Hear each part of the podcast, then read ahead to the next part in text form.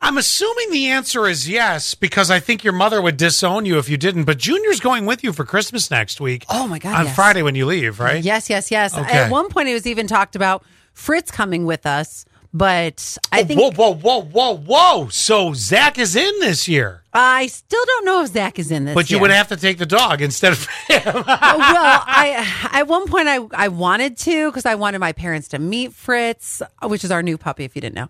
And but I just think that Junior needs a vacation from Fritz. Yeah, well, you've mentioned that they, they, they- well, Junior's older. He's set in his ways. He likes his He's- couch. He's a fossil. He's they are right. There's that. He's crusty. So, uh, well, a, a- a discussion for another day on whether or not Zach's going to Cleveland for Christmas. But either way, Mm-hmm. pet parents plan their trips around their pets, and uh, yeah, if you got yourself one, family members uh, are well, some are including to take uh, their pet with them. Others are are looking at well, what do we do? We have to plan around it here. Nine out of ten pet parents plan their trips around their pets. Also, twenty eight percent.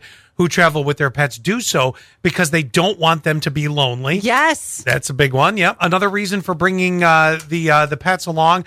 I don't know that I bring your cat, but the dog maybe uh, is uh, owners don't like the idea of the uh, kennel. Or, I- but you know, if you find a good kennel, uh, I remember when the pugs were alive. Mm-hmm. We had a great kennel out in Bath. I mean, the woman was wonderful. Well, we talked about this before going to Palm Springs, and I even was at one point looking for dog sitters to come to Zach's house before we left. And we had a lot of great suggestions. Kennels came up, and some people said, "We just think of it like it's it's like a fun it's fun play days. It's like they get to like hang out with all their friends for days." I I want to believe that. I really You're do. struggling. I struggle with that. Yeah. Because I just feel like like with Junior, he doesn't like all the other dogs.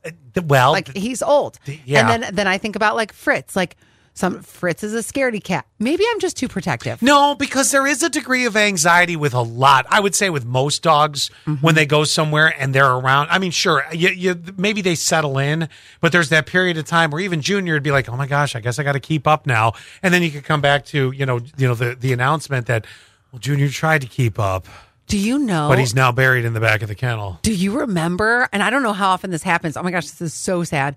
Our old boss, his dog passed when they were on vacation and passed at the kennel. Oh, I do vaguely remember that. That is sad. Yeah. I know. What a way to go. also an, a much older dog. Uh, by the way, rounding Much. this out, six percent admit to taking their hamsters on their trip.